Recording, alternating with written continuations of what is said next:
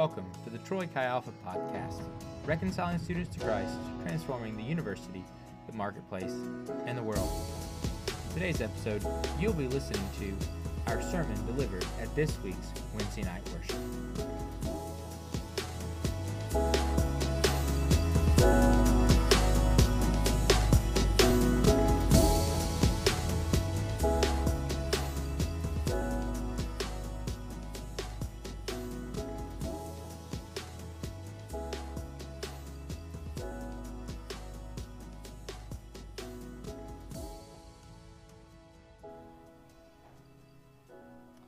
You, Jordan, for leading worship for us tonight.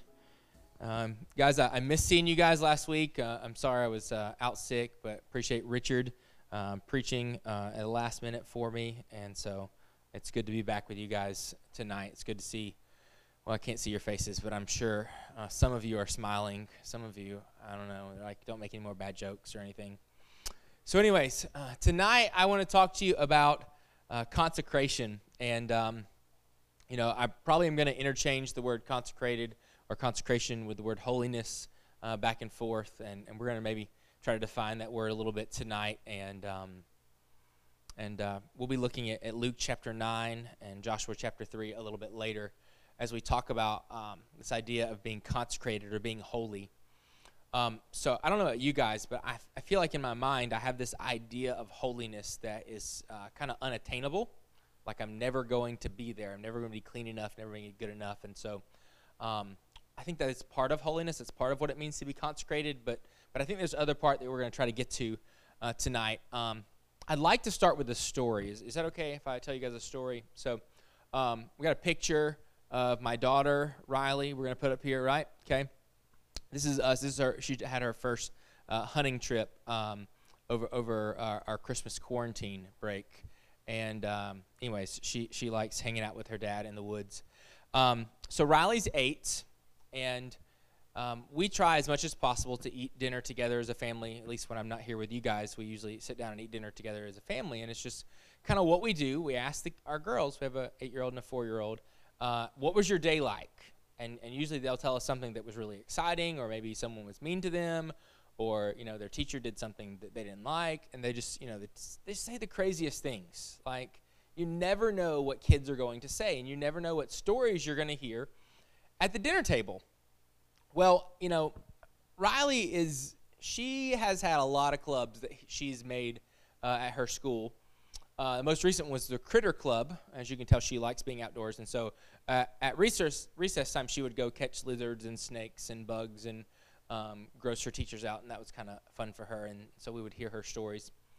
Um, so I didn't really couldn't have planned this better. I had another story I was going to tell, but but last night uh, we were sitting at the dinner table, and it was the girls' first day back to school um, since like Thanksgiving or something ridiculous. Um, they had been like in quarantine, and then we had Christmas break, and then they went virtual for another two weeks. And so my girls really, really love school. They're really social, and they really just don't like being home with me that much. And so they were really dying to go back to school. And so we're sitting at the dinner table, and I said, Riley, how was your first day back at school? Was it exciting? And she says, Yeah, I started a new club today. I was like, Okay, this is going to be fun. And, and to be honest, I was, ex- I was expecting cra- something crazy. Like, you just never know what the kid's going to say.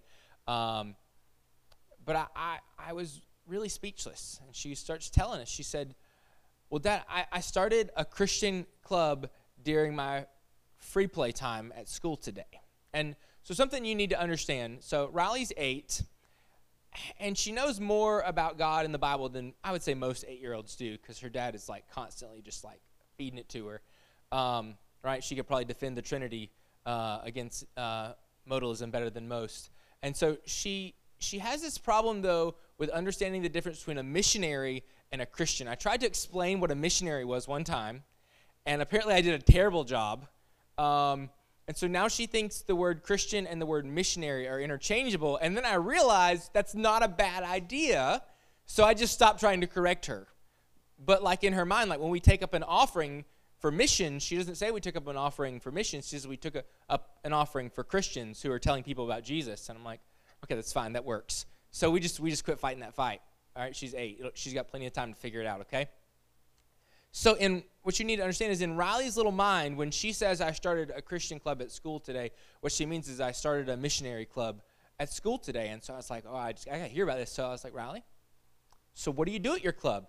She says, well, she says, the, the job of Christians is to teach people about God and teach them to follow. And, you know, most kids in my school, they don't know the Bible stories that you teach me. And so I decided that I'm going to take half of my recess time every day and I'm going to teach them a Bible story and I'm going to pray for them.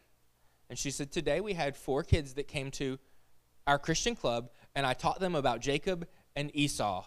And she starts telling, she, and she's like, But I forgot this part of the story. And she starts kind of beating herself up because she had forgotten part of the story and just felt like she didn't do a good enough job. And I'm just, I'm sitting there like, you know, beaming with pride because, like, okay, she gets it. She's, and I'm like, you can't beat yourself up because you forgot, you know, which one was Jacob and which one is Esau. It's like most adults don't know the difference. And most adults would not give up their free time to tell their friends Bible stories. And I was just really blown away with how easy, how no, it seemed, it was weird that for an eight year old, it seemed normal that she would give up free play time to tell her friends Bible stories and pray for her. Now, maybe I'm telling you a story because I'm a really proud dad, and that's probably part of it. But I think there's maybe something uh, we can learn here about what it means to live a holy life or a consecrated life. Now, just Riley is not a saint, right? Um, sometimes she does things that she shouldn't. Sometimes she disobeys. Sometimes she, she pitches fits, and you know those things. She's she's not a, a perfect child by any stretch, and and that's kind of what I think I've always wrestled with with my idea of holiness because I think there are these two parts of holiness. Um, there's this one part of holiness that's kind of like being clean, being free from sin, being free from guilt. Uh, and to be honest, that's always really what I've focused on. And I've never really felt like I quite measured up because I don't know if you've ever like tried to ever like just never sin at all, but like I fail every time I try. And and and it's this constant struggle of I don't know, sometimes just feeling like I'm not holy enough. But there's this other part of what it means to be consecrated or holy that I want us to look at tonight a little bit. Now, I've been reading uh, in, in the Torah for maybe the last month or so. So, like the first five books of the Bible, the books of, of Moses. So, Genesis, Exodus, Leviticus, Numbers, Deuteronomy. And if you, any of you guys ever tried to read these books, they're, they're not the easiest read in the world, right? So, I'm in the middle, like I'm in like Leviticus like 18 right now, and it's all these laws and it's super redundant. And sometimes it just makes my head hurt to try to read it, if I'm just being real honest with you. But, but it really has helped me understand what holiness is and what holiness is not. And so I'm to, uh, I hate to oversimplify like the whole book of Exodus and Leviticus, uh, but here's, here's the, the oversimplified um, summary of these two books of the Bible there's God's space over here, and there's people's space over here, and God is holy, and what's over here is common and it draws this very distinct line between what is clean and what is unclean, what is holy and what is unholy.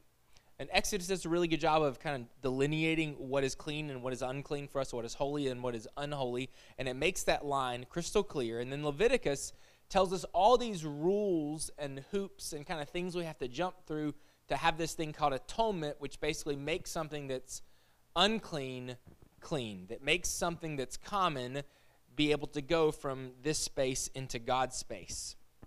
And we see this dichotomy, this differentiation of clean and unclean. And I think for most of us, okay, especially maybe if you grew up in like a holiness church like I did, right? But but maybe to some degree you have this idea that you are not clean. That there's something broken in you. And that's not completely wrong, but I think it's something that we all struggle with is am I good enough to go into God's space? You know, in in in the books of the law it talks about this idea that like they had to put a fence around the mountain where God's presence was because if anybody touched the mountain in their unholiness, they would die. That if anybody would go into God's presence in their unholiness, they would just like fall over dead because God's holiness was, was so, so much purer than our commonness or uncleanness. And, and I think, I think this is part of what it means to be holy. I, don't get me wrong. I think, I think we should strive to live holy lives, to be free from sin, to be free uh, and separate from the things of the world, the things that are evil. But I think that is only a partial picture of holiness, and the law does paint that picture for us. But then Jesus does something really weird, okay? Because we, we for all of the New Testament, there's God space and there's man space. There's holy space and there's unholy space. And for some reason, Jesus brings heaven, brings the holy space of God into our space. And he inserts himself amongst the most unholy people you can imagine. And that takes everything I know about what holiness is and it turns it on its head. Because it doesn't make sense that a holy God could insert himself in such an unholy space among such an unholy people. And it makes me think, man, I'm missing something about what it means that Jesus is holy. Now, don't get me wrong, Jesus was sinless. Jesus was the spotless lamb. He didn't commit any sin while he was on the face of the earth or ever. And, and he was holy in that sense, but he surrounded himself with things that were very unclean, with people who were very ceremonially unclean. And he does this on purpose over and over again. And it, it kind of takes everything that I understand about what it means for me to be a good person or for me to be a holy person or a sinless person, and it kind of turns it on its head. And so tonight, I want to help us to maybe have a bigger definition of what it means to be holy or consecrated to the Lord. And maybe we can we can look at some some of the things that Jesus did, some of the things that Jesus was. Because I think if there's ever a model that we could look to, it's Jesus. Now, I want to go ahead and just kind of get this out of the way. I realize, right, my example of being like Jesus, some of you are going to go, oh, yeah, that's unattainable. Like he was Jesus.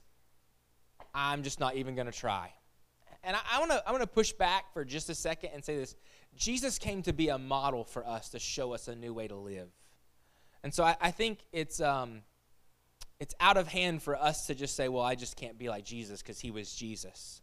I think our intention should be to be a follower of Jesus, saying, whatever way that Jesus walked, I want to walk. And so tonight I want us to look at, at how Jesus walked and what it looked like for him to live a holy life. Now, we see very early on that Jesus understands why he was sent to earth. His parents, they, they lose him coming out of Jerusalem and uh, they find him in the temple and they, he, he replies he says of course don't you know i would be about my father's business so like from an early age we realize that jesus understood the sole purpose for his existence was to serve the plan of the father and so we should assume that everything that jesus did he did as one who was consecrated for a specific purpose and for a specific task that his entire life had been set aside for a specific calling that the Lord had called him to do. And we see Jesus acting and living with such purpose. And there's some things that I think we can take away from this, and I, I want to go through those really quickly, and, and maybe this will paint a picture of what it looks for us to live a consecrated life. If we are to live lives consecrated like Jesus, we must give ourselves away. I want you to think about this. Now, Jesus is perfect, Jesus is sinless, and Jesus, he's all powerful, and he doesn't really need anything from anybody. In fact, if anyone could be an island unto themselves, it was Jesus. Instead, Jesus picks these 12 guys. I know Richard talked to you guys last week about Jesus' selection of his disciples. But Jesus picks these guys, and he doesn't just pick these guys, but he invites them into his space. Okay, now, I don't think I need to define what I mean there, but you know what it's like to let someone really into your life. Like, there are people that you're acquaintances with, you keep them at arm's length, and, like, okay, maybe, like, if they text you, you'll be polite enough to make up an excuse for why you didn't reply. But then there are people that you let in your space, people that you give the opportunity to potentially affect your life. I've always described this way like if Jesus were on earth doing his ministry today, I think it would look like 12 young adults packed into a 12 passenger van, like road tripping across Judea. That's literally like what they did. They they they were together all the time. Like, okay, how many of you remember your first roommates? Right? Listen, for some of you, having a roommate is like culture shock, right? Because roommates, they they don't pick up after themselves. And like I remember when my wife was a, a student, uh, she lived with some other students, and you know she would like hide her dishes under her bed because her roommates would use her dishes and then leave them dirty in the sink and never wash them. So she just like hid everything from her roommates because and listen, roommates fight and you are because here's the thing when people are in your space, it's not always easy to live with them. Jesus did not need to invite these 12 men into his space, but he invited them in anyways. In fact, we see one of Jesus' last interactions with one of his 12. He's on the cross and he looks at John and he says, Woman, behold your son. Son, behold your mother. That, that John was so much a part of Jesus' life that while Jesus is dying on the cross, he asks John to take care of his mom. Jesus gave himself away. He did not keep his life bottled up. He didn't live with a life full of secrets where he kept people at arm's length, but anything that Jesus was, he imparted into the people that were around her, him. He gave himself away fully and completely for the cause that God had called him. He loved deep, deeply and meaningfully. He even loved Judas, who would one day betray him. He gave himself away for the purposes that God had called him for. Secondly, if we are going to be consecrated like Jesus, we have to first find a role model and be a role model. Now, this is I think something that we miss in the modern church, and, and maybe you guys are going to get tired of me talking about this. It's one thing to read the Bible and talk about theological ideas, which I really love to do, right? So I'll discuss the Bible and theology as long as you want to. It's another thing to see what it looks like to really live that way. Listen, one of the things that really impressed me by Chi Alpha when I was young is it was one of the first times that I had seen people my age who were actually trying to live out the things the Bible says. Because that's the difficult part. It's one thing to understand it, it's another thing to see it fleshed out. And Jesus, he inserts himself into our world. He inserts himself into the disciples' life and says, If you've seen me, you've seen the Father. If you really love me, you'll do the things that you see me doing he modeled for them what it looked like to live out this new type of holiness. I think oftentimes, like, we really want to serve Jesus, but like, we don't know what it looks like right now. Like, sometimes, I'll just be honest, sometimes, like, I really want to know the will of the Lord, and I feel like God is silent. And I'm like, God, what am I supposed to do in this moment to make the right decision? How, how am I supposed to do this, God? Jesus clearly set himself up to be a person that his disciples would model themselves after. But here's the crazy thing. What church history and church tradition tells us is it didn't stop with Jesus, that Jesus' disciples did the same thing for others. And they became a model that others would follow. Because being a follower of Jesus and, and being holy isn't about knowing the right things, and it's not about being set apart from sin. It's about having a life that's set towards something.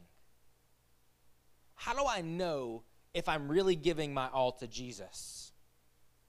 How do I know how to balance my family responsibilities and my school responsibilities or my job responsibilities and my love for God and my desire to serve Him? And what does that really look like? And I think without a good model to follow, it's going to be hard for us to figure that out. And I think if someone has provided a model for us, then we ought to be a model for them because this is what we see Jesus doing during his time on the earth. And then, uh, lastly, I think if we're going to live consecrated lives, we have to learn to see every task as a discipleship opportunity. You know, there are a lot of weird things that Jesus told his disciples to do. Right? I think the one thing that would have been hardest is when he's like, hey, go into this town, and there's going to be this young colt that no one's ever ridden on, and you're just to supposed to take it and bring it to me. If anybody asks, just says, the master has need of it. Like, what would you do if I told you to do that? What if I said, hey, guys, there's a scooter over there next to TC. Y'all go get it for me and bring it back. If anybody just asks, be like, yeah, my pastor said he needed it. Like some of the things Jesus asked his disciples to do, they seem like weird tasks. They seem odd. But what we see is that everything that Jesus does is intentional because he knows his purpose on earth. And so Jesus is intentional with the things he asks his disciples to do. Jesus does not set himself up to be a rock star prophet or pastor. In fact, as Jesus' ministry goes on, it becomes less about crowds coming to him and more about his disciples going out and doing the work. It becomes less about Jesus casting out demons and healing the sick and more about his disciples casting out demons and healing the sick. It becomes more about his ability to delegate things to other people than about his ability to do those things on his own. Jesus knew that, that every time he did something, from the first miracle when he turned water into wine to the time that he calmed the sea, that everything he was doing was a discipleship opportunity. I mean, what was Peter thinking getting out of that boat? What, what on earth makes Peter think that he can walk on water?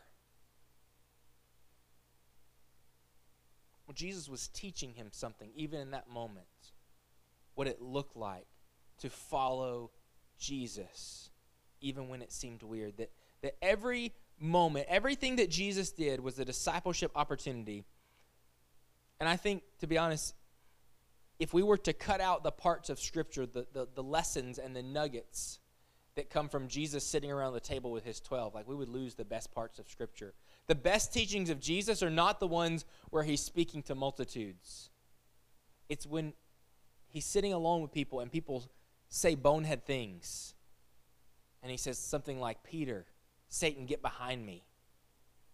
It's this moment of correction that really turns into a discipleship opportunity. Jesus Jesus used every opportunity as a discipleship opportunity.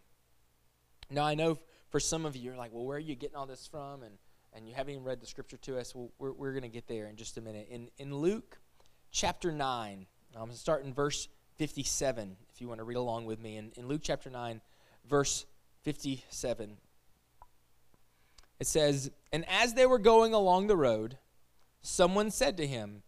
I will follow you wherever you go.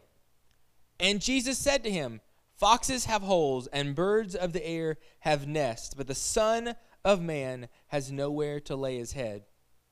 To another he said, Follow me. But he said, Lord, let me first go and bury my father. And Jesus said to him, Leave the dead to bury their own dead. But as for you, go and proclaim the kingdom of God. Yet another said, I will follow you, Lord but let me first say farewell to those who are at home. This is what I want to focus on tonight. Verse 62 Jesus said to him, No one who puts his hand to the plow looks back, and who looks back is fit for the kingdom of God. Now, just a little context in the Jewish world, one of the greatest responsibilities of a son is to make sure that his father has an honorable burial.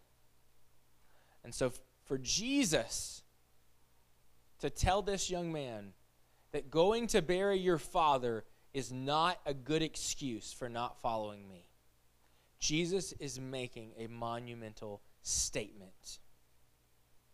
Jesus is erasing all doubts about any excuses we could ever have.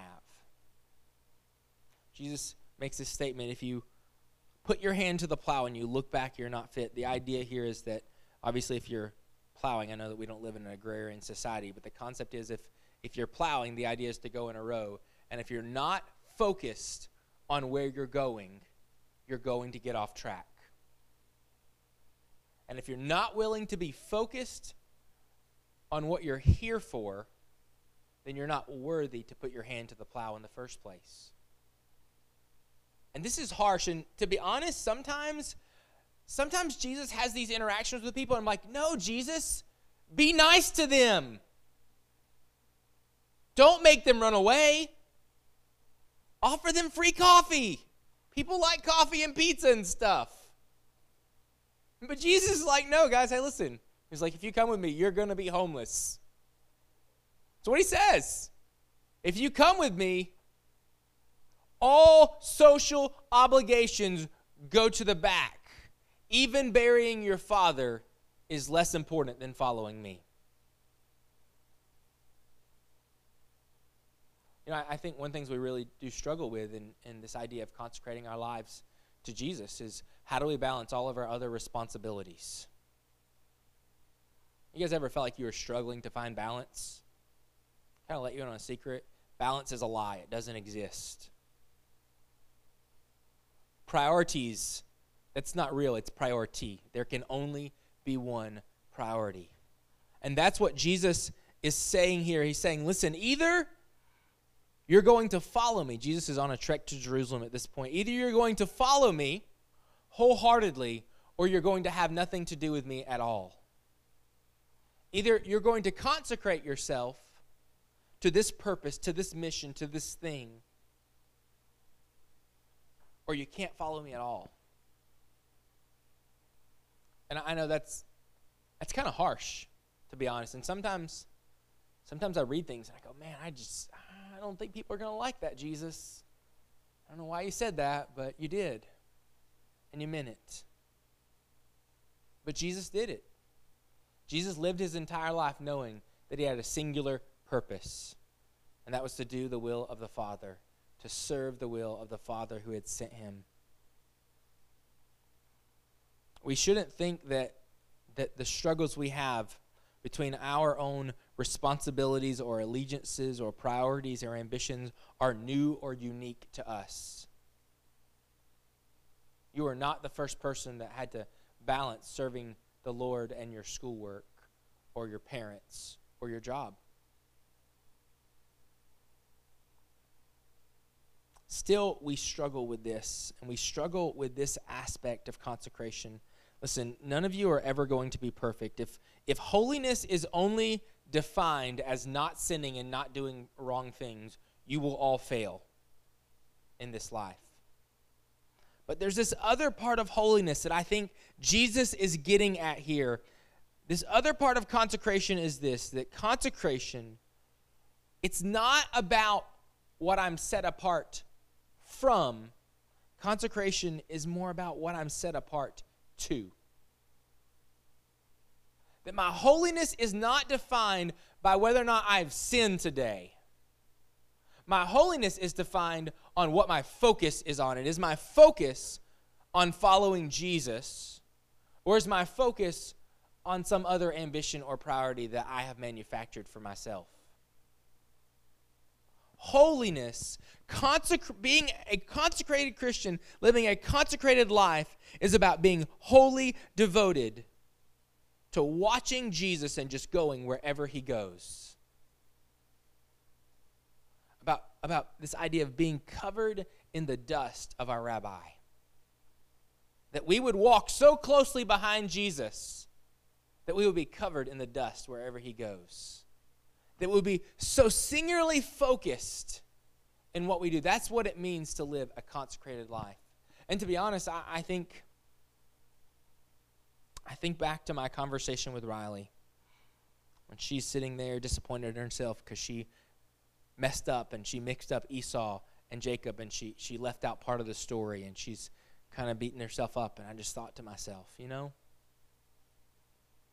and I wish there were more adults who are more consecrated to the idea that, that I need to serve Jesus even in my free time. You know, I think I think there are probably a lot of people who would say they're followers of Jesus, kind of like these people uh, in Luke 9 who, who said they wanted to follow Jesus, that they say they're followers of Jesus. But if the cross of Christ fell in their lap, they probably wouldn't pick it up. They probably wouldn't lift a finger to actually do the things that Christ has called us all to do in His Word. Living a consecrated life is just simply saying yes. You know, I I'm proud of my daughter because she gave what 30 minutes of her day, her free time at school. Listen, what if what if listen, I'm not even talking about consecrating your entire life. What if what if you consecrated like 1 hour of your day for the Lord? You guys maybe are familiar with the concept of a tithe, right? Tithe is 10%, you give 10% of your money to God, right? That seems a reasonable amount. What if you said, Lord, I'm going to consecrate my life to you and I'm going to give you 10% of my life? And don't get me wrong, Jesus wants all of your life. But what if, what if you said, Jesus, I'll give you 10% of my life? That's what, like 18 hours a week? Give or take? Think it's like 17.3 or something. I'm really bad at math. Yeah, whatever he said. Jesus is calling us to live a consecrated life. Again, I think this is hard for us because in a lot of our minds, we have a hard time getting away from this definition of holiness and consecration that, that has to do with not being wrong, with not sinning, with being clean. And I, I, I know that we're probably going to struggle with that. I'm probably going to struggle with that till the day that I see Jesus face to face. But oftentimes, our view of consecration, it has to do with that theme of guilt. And even when it comes to doing the things that we're supposed to be set apart to, it's almost like we do them because we know we have to, and we're motivated by guilt or shame because we're not doing enough. And even if you do that, I, again, it's I'd rather you I'd rather you serve Jesus out of guilt than not serve Jesus at all. Okay, so like, don't say, well, I'm just not going to serve anymore because my heart's not in it. Well, but but I think we all really struggle with this idea, and we it's not that we don't want to be consecrated, but it's like every time we try, we're just not good enough. In Joshua chapter three, you know, these people have obviously heard the teachings of Moses, and Moses has just passed away, and Joshua uh, is getting ready to lead them across the river Jordan. Uh, God's about to stop the river so they can walk through on dry land, and he's told uh, Joshua his plan. And so in Joshua chapter 3, verse 5, Joshua goes and he tells the people this. He says, And then Joshua said to the people, Consecrate yourselves, for tomorrow the Lord will do wonders among you.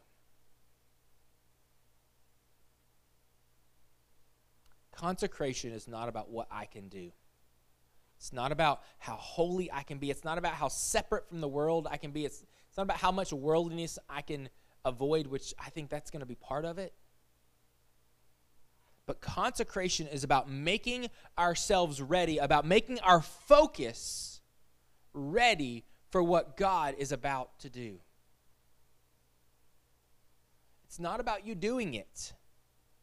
He didn't say, consecrate yourselves and then go build a dam on the Jordan River tomorrow so we can cross. It's not about consecrate yourselves and make sure you give 15 hours a week to serving Jesus through Chi Alpha. That, that when we consecrate ourselves, we're simply saying, Jesus, I'm available. You are my priority. I'm looking forward to see what you're going to do. I'm looking for opportunities to be a role model to someone. I'm looking for opportunities to make every moment a discipleship moment. I'm looking for these opportunities where I can give myself away.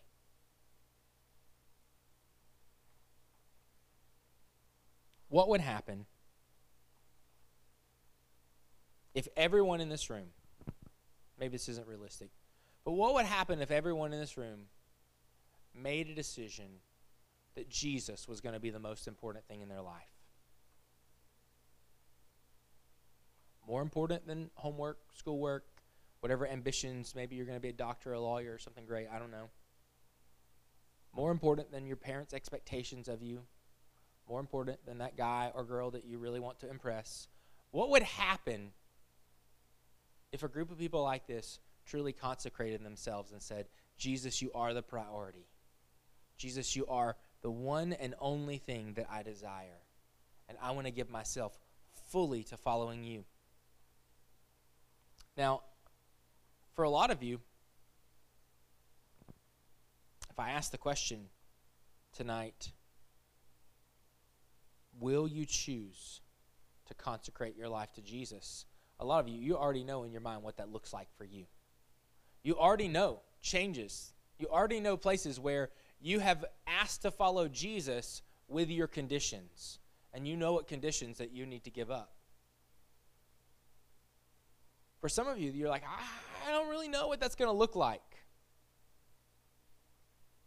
Sounds good, but like, what does that mean? Well, here, here's the deal. I would just invite you. Come talk to me, talk to your small group leader, one of our staff.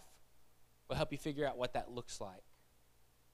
Tonight, I'm going to pray, and I, I just want to close by asking you this one question Is Jesus the most important thing in your life?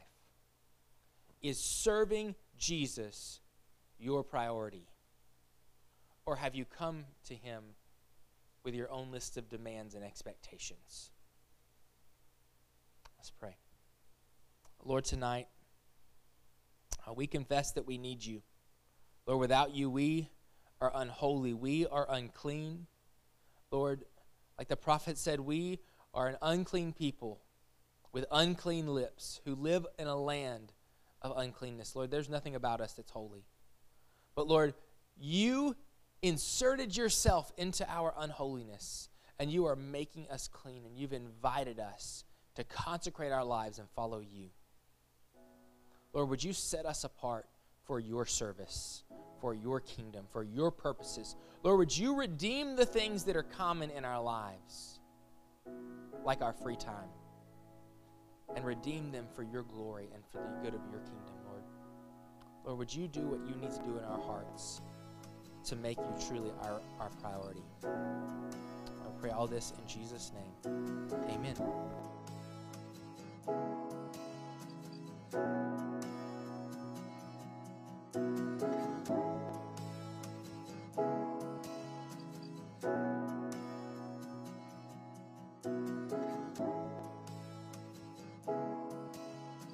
Thanks for listening to the Troy Chi Alpha podcast. For more information about the ministry of Troy Chi Alpha, you can look us up online at troychialpha.com. You can email us at troychialpha at gmail.com or find us on social media at Troy Chi Alpha. Thanks for listening.